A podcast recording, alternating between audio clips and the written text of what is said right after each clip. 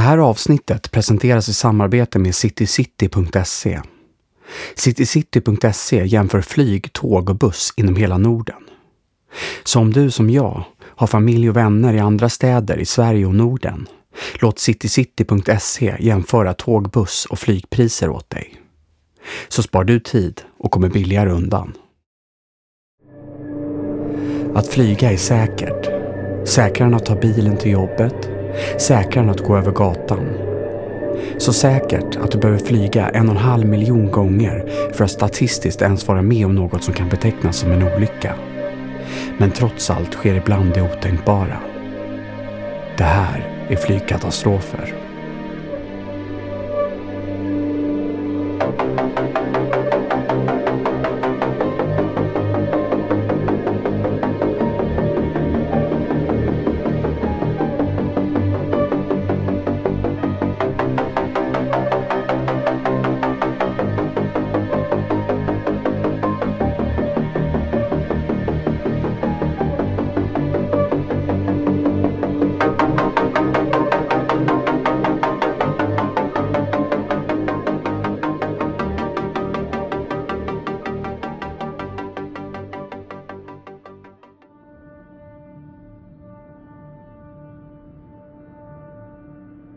Flygolycka inträffar följer alltid en utredning och nästan alltid en lösning på gåtan.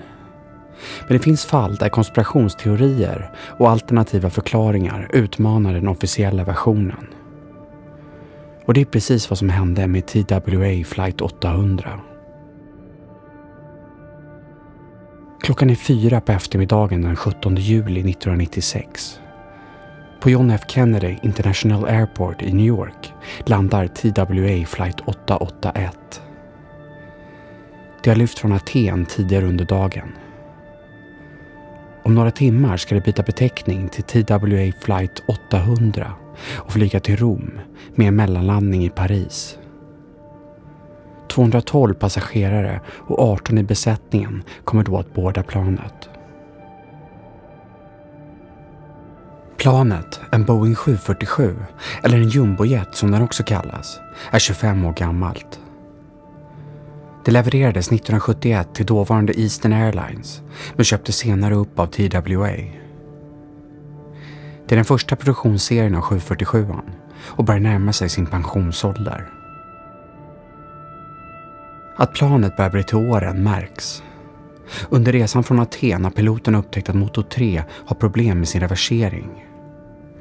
Reverseringen sköldar på motorerna som får avgaserna att riktas framåt istället för bakåt och hjälper till att bromsa planet vid landning. Mekanikerna på marken jobbar mot klockan för att hinna byta ut sladdarna till motor 3. Dessutom ska det visa sig att planet har problem med sin automatiska avstängning vid tankning. Den automatiska avstängningen ser till att planet slutar tankas när bränsletanken är full. Men på TWA flight 800 fungerar inte avstängningen och aktiveras innan planet är fulltankat. Personalen på marken kommer runt problemet genom att slå av strömbrytaren som kontrollerar avstängningen. Det är inte bara den här 747 som är gammal. Transworld Airlines, eller TWA, har vid den här tiden en av USAs äldsta flygplansflottor. Men så har det inte alltid varit. TWA var en gång i tiden ett av de mest moderna och visionära flygbolagen i världen. Transworld Airlines grundades 1924 men det är först när Howard Hughes tar över 1939 som flygbolaget expanderar snabbt. Howard Hughes är en excentrisk miljardär och flygentusiast. Förutom sitt ägande av flygbolaget TWA äger han också Hughes Corporation som bland annat kommer tillverka världens största flygplan, H4 Hercules. Planet flyger dock bara en gång och kommer aldrig att serieproduceras. TWA blev under 40 och 50-talet vid sidan av Pan Am USAs mest inflytelserika flygbolag och symboliserar amerikansk makt med sina otaliga flyglinjer runt om i världen.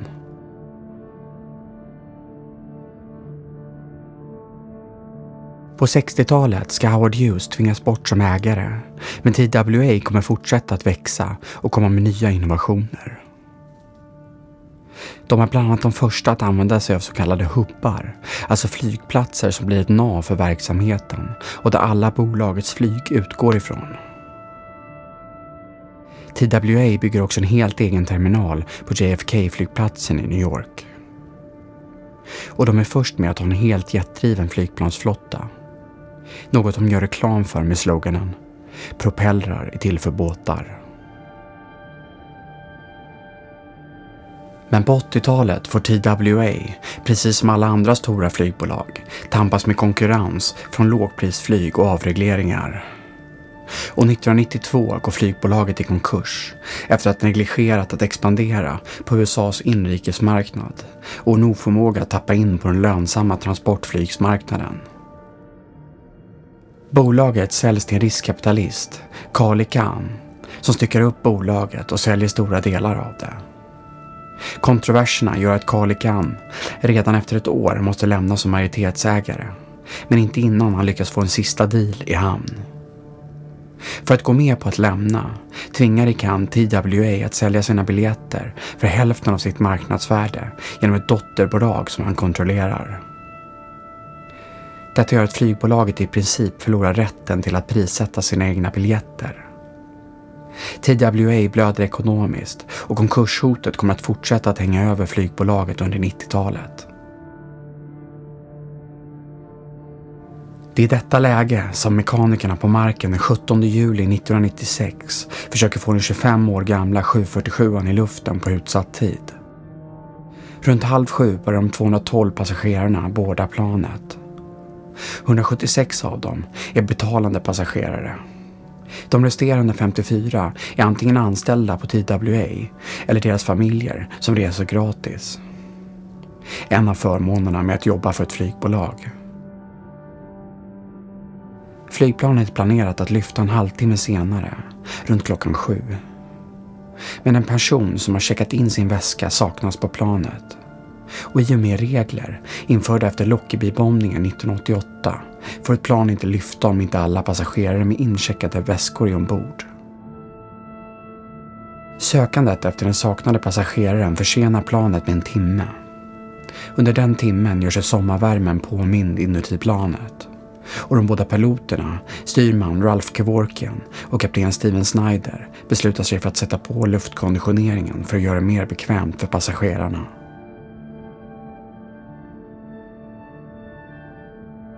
Efter en dryg timme visar sig den försvunna passageraren redan finnas på planet och klockan 18 minuter över 8 på kvällen lyfter TWA flight 800 från John F Kennedy International Airport i New York.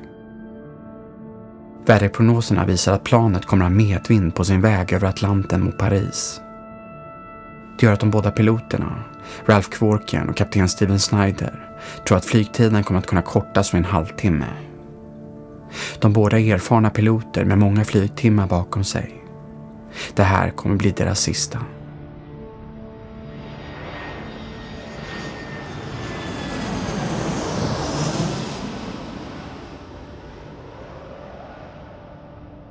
Området kring JFK i New York är ett av världens mest trafikerade.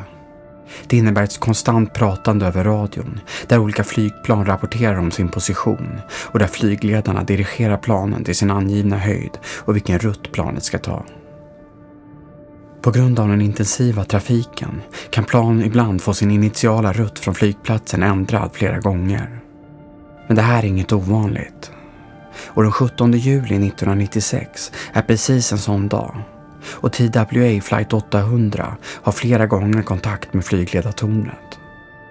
En radiokontakt som är helt vanlig och inte ger någon föraning om vad som komma skall. Det ni hör här är den kvinnliga flygledaren som pratar med kapten Snyder ombord på TWA flight 800.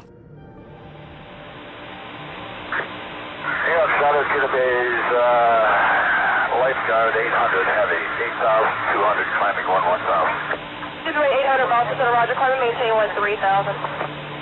Space 800 Heavy, climb and maintain 13000. Klockan är nu 20 över 8 lokaltid.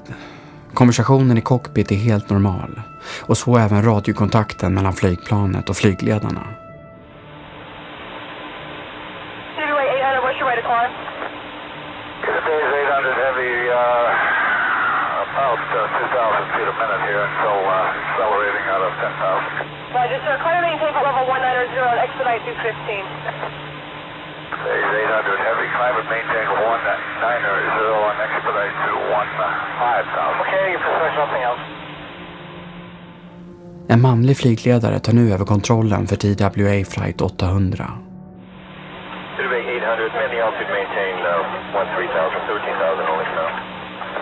Today's 800 heavy, okay, stop climb at 13,000. Flygledaren gör piloterna på TWA flight 800 uppmärksamma på ett mindre flygplan i närheten. Detta är inget att oroa sig för, utan bara för att piloterna ska veta om det. Today's 800, your traffic at 1 o'clock and 7 miles southbound, 1,000 foot above East 1900. Today's 800 heavy, no contact.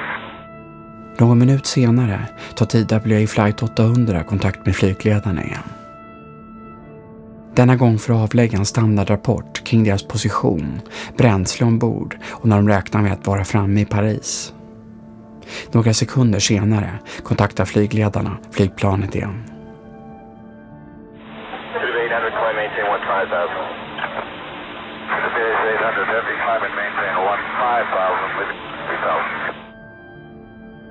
Det här är det sista som hörs från TWA 800.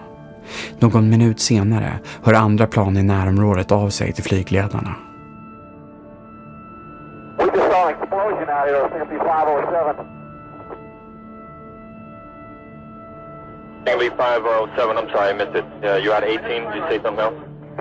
We just saw an explosion up ahead of us here. Someone's about, about 16,000 feet or something like that. It just went down to the water. Oh, to the Virgin 009, I could confirm that out of my, uh, my 9 o'clock position. We just had an ex- looked like an explosion out there about 5 miles away, 6 miles away. Virgin 009, I'm sorry, your transmission is broken up. What's your take? please. Uh, uh, the 9 o'clock position, sir, it looked like an explosion of some sort about maybe 6 to 5, 6 miles out from my 9 o'clock position. An explosion six miles out at your 9 o'clock position. Thank you very much, sir. Contact New York approach 125.7. Flygledarna är inte säkra på var explosionen skett eller om något plan är inblandat. De tar kontakt med alla plan i närområdet. Till slut kommer turen till TWA flight 800. TWA 800 center. TWA 800 center.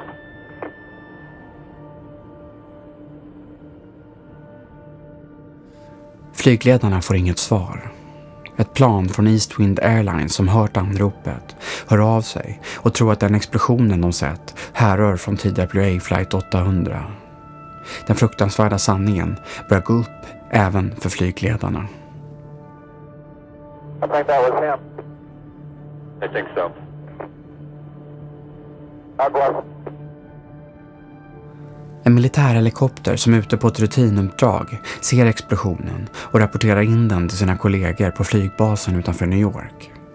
Besättningarna på kustbevakningens räddningshelikopter och båtar på Long Island rusar för att göra sig i ordning för att rädda eventuella överlevare. Sommartemperaturen i vattnet gör det möjligt för överlevare att klara sig upp till åtta timmar. Men det som börjar som en räddningsaktion ska snart visa sig vara något helt annat. När räddningsmanskapet når fram till nedslagsplatsen förstår de att ingen kan ha överlevt. På vattenytan lägger tusentals brinnande fragment från det som en gång var ett plan. 70 kroppar bärgas under det första dygnet. Men det ska dröja innan alla kroppar hittas och kan identifieras.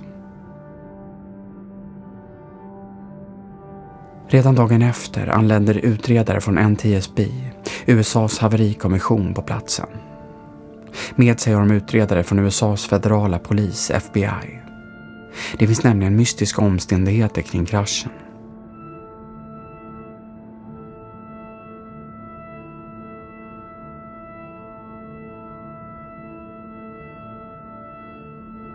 Katastrofen har fått stort genomslag i media. TV-kanaler live-rapporterar och pratar med vittnen som sett flygplanet explodera. Några av vittnena pratar om att ha sett ett spår av rök komma från marken innan planet exploderade.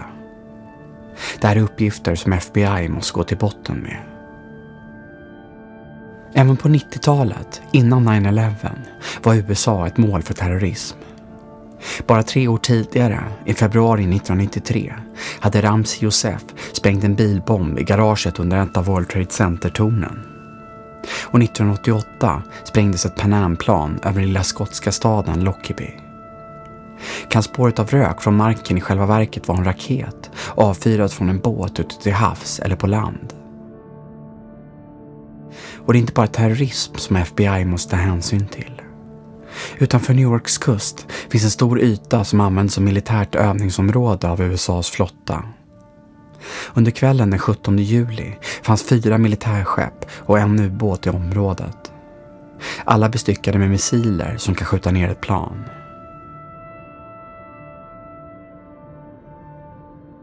FBI förhör flera hundra vittnen som sett explosionen. Sammanlagt ska runt 200 personer vittna om att de sett röken komma från marken. Det här är tillräckligt för att FBI ska ta brottsmisstankarna på allvar. Agenter söker igenom alla privata båtar i området på jakt efter spår från ett raketgevär. Men inga spår hittas. Dessutom visar efterforskningar att det mest troliga vapnet, den amerikansktillverkade Stinger-missilen som levererades från USA till Mujahedin-krigare under Sovjets invasion av Afghanistan på 80-talet, inte kan nå högre än 4000 meter. En sådan missil kan helt enkelt inte nått TWA Flight 800. Samtidigt som FBI utreder ett möjligt brott fortsätter utredarna från NTSB att bärga vrakdelar och kroppar från 37 meters djup. I en enorm hangar på Long Island jobbar utredare dag och natt för att montera de bärgade delarna på en skalenlig aluminiumkropp. Något de hoppas ska göra det enklare att utreda orsaken till explosionen. Men det är ingen lätt uppgift. Kraschen har slagit sönder planet i tusentals delar. Och det är som att lägga ett extremt svårt pussel när man matchar alla delar med varandra. FBI fortsätter sin brottsundersökning. Deras nästa mål är USAs flotta. Kan någon av militärfartygen i området ha avfyrat en missil av misstag? FBI går igenom alla listor på de fartyg som befunnit sig i närheten och kontrollerar alla vapen ombord. Inget vapen saknas. Och alla militärer ombord på båtarna nekar till någon som helst inblandning. Det verkar vara ännu en återvändsgränd för utredarna på FBI.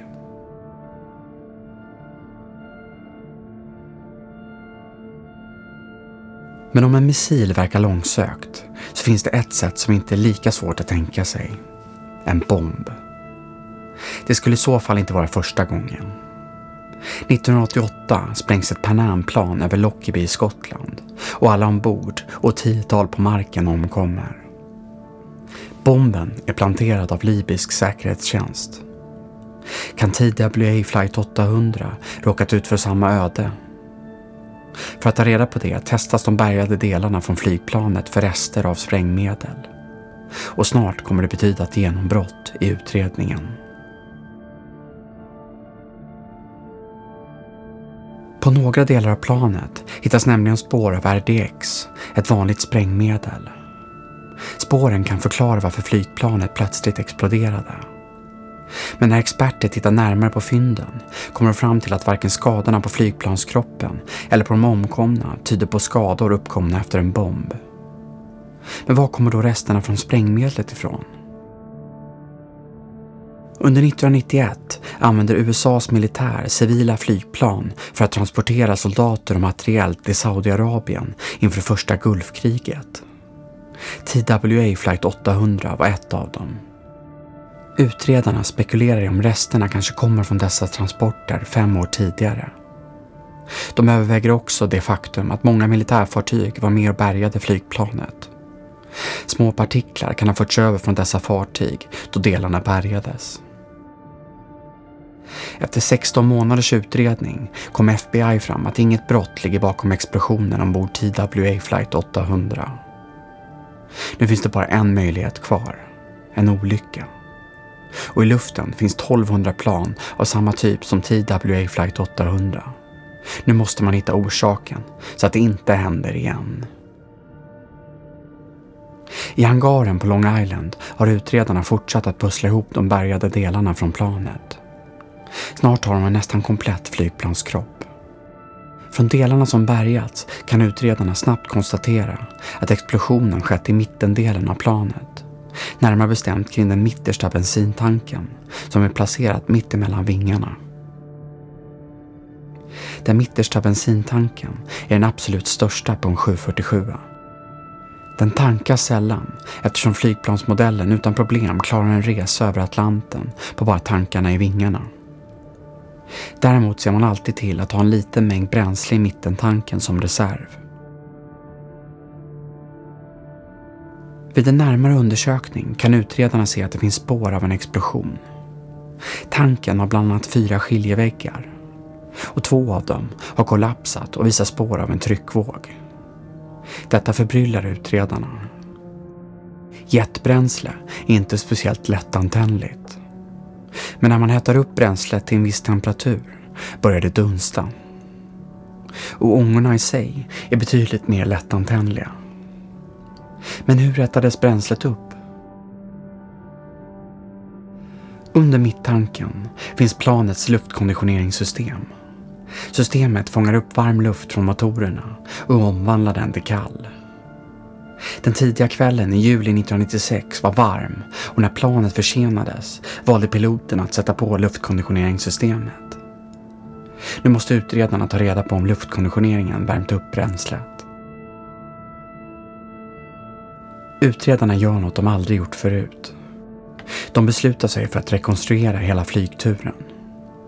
De låter en likadan 747 stå på marken med luftkonditioneringen på. Precis som den dagen i juli 1996. I mittanken har planet samma mängd bränsle som på olycksplanet. Dessutom är tanken utrustad med sensorer som gör att utredarna ombord hela tiden kan mäta temperaturen i tanken. Efter två timmar på marken lyfter testplanet. Och efter en stund kan utredarna på skärmarna framför sig se det svart på vitt. Bränslet har blivit så pass varmt att det börjar dunsta och avge ångor.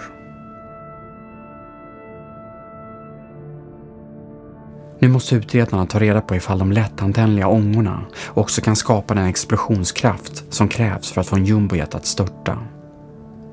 De väljer att återskapa mittentanken i en fjärdedel storlek och äta upp bränslet i samma temperatur som på olycksplanet. Sen antänder de tanken. Resultatet går inte att misstolka. Ett enormt eldklot slår ut ur tanken och slår sönder väggarna på tanken. Ångorna kan alltså skapa den kraft som behövs för att slå sönder en 747. Men det räcker inte med ångor. Det måste finnas någonting som antänder ångorna också. Utredarna vänder sig mot den mest tänkbara förklaringen. Planets elektronik. Flera kilometer ledningar går igenom en 747. Men planets tillverkare, Boeing, har sett till så att bara lågspänningsledningar finns inuti själva tanken för att risken för antändning ska vara omöjlig. Lågspänningsledningen behövs för att kunna mäta hur mycket bränsle som finns i tanken. Men för att antända bränsle behövs en större kraft än vad den kan avge.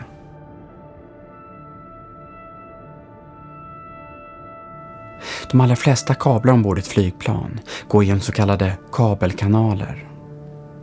Det innebär att alla kablar buntas ihop. Det görs för att de ska ta mindre plats. Utredarna går tålmodigt igenom de kablar som sitter ihop med den lågspänningskabel som går in i bränsletanken. Varje kabel omslutas plastmaterial, precis som en vanlig strömsladd hemma. På flera ställen hittar utredarna avskavd plast där ledningarna är exponerade. Det här gör att elektricitet kan vandra mellan kablarna. Det kan därför inte uteslutas att en starkare form av ström hoppat över till lågspänningsledningen som sedan vandrat vidare in i mittentanken och där orsakat en kortslutning. En kortslutning som orsakat en blixt som antänt ångorna i tanken. Teorin blir ytterligare stärkt när utredarna lyssnar på planets svarta låda. Precis innan explosionen anmärker kapten Snyder på att en av bränslemätarna beter sig konstigt. Dessutom finns det två millisekunder korta avbrott i inspelningen. Något som kan tyda på en kortslutning i planets elsystem. Efter fyra år, i det som ska visa sig vara den dyraste haveriutredningen i USAs historia, presenterar NTSB sin rapport. Luftkonditioneringen som användes på marken hettar upp bränslet i mittentanken. De slitna och exponerade elledningarna gör det möjligt för stark elektricitet att vandra hela vägen in i bränsletanken och antänder den. Det rökmoln som vittnen tyckt sig se och som till början misstänktes vara en missil är enligt utredarna flygplanskroppen som efter att cockpiten brutits av fortsatt rakt upp i luften innan den störtar ner i havet. NTSB rekommenderar Boeing att konstruera om sina 747 så att olyckan inte kan hända igen. Men det här kommer inte visa sig vara slutet för konspirationsteorierna. 2013 släpps en ny dokumentär som ifrågasätter NTSB och FBIs utredningar. Vittnen och anhöriga i dokumentären menar att myndigheterna försökt mörklägga den verkliga orsaken till olyckan. En missil avfyrad från ett av USAs militärskepp. Och fortfarande är många övertygade om att detta är orsaken till kraschen. 230 människor omkom utanför New York den 17 juli 1996. Det är den tredje värsta flygkatastrofen i USAs historia. Det här avsnittet dedikeras till alla offer och anhöriga. Nästa avsnitt av flygkatastrofer kommer näst nästa måndag. Tack för att ni lyssnade.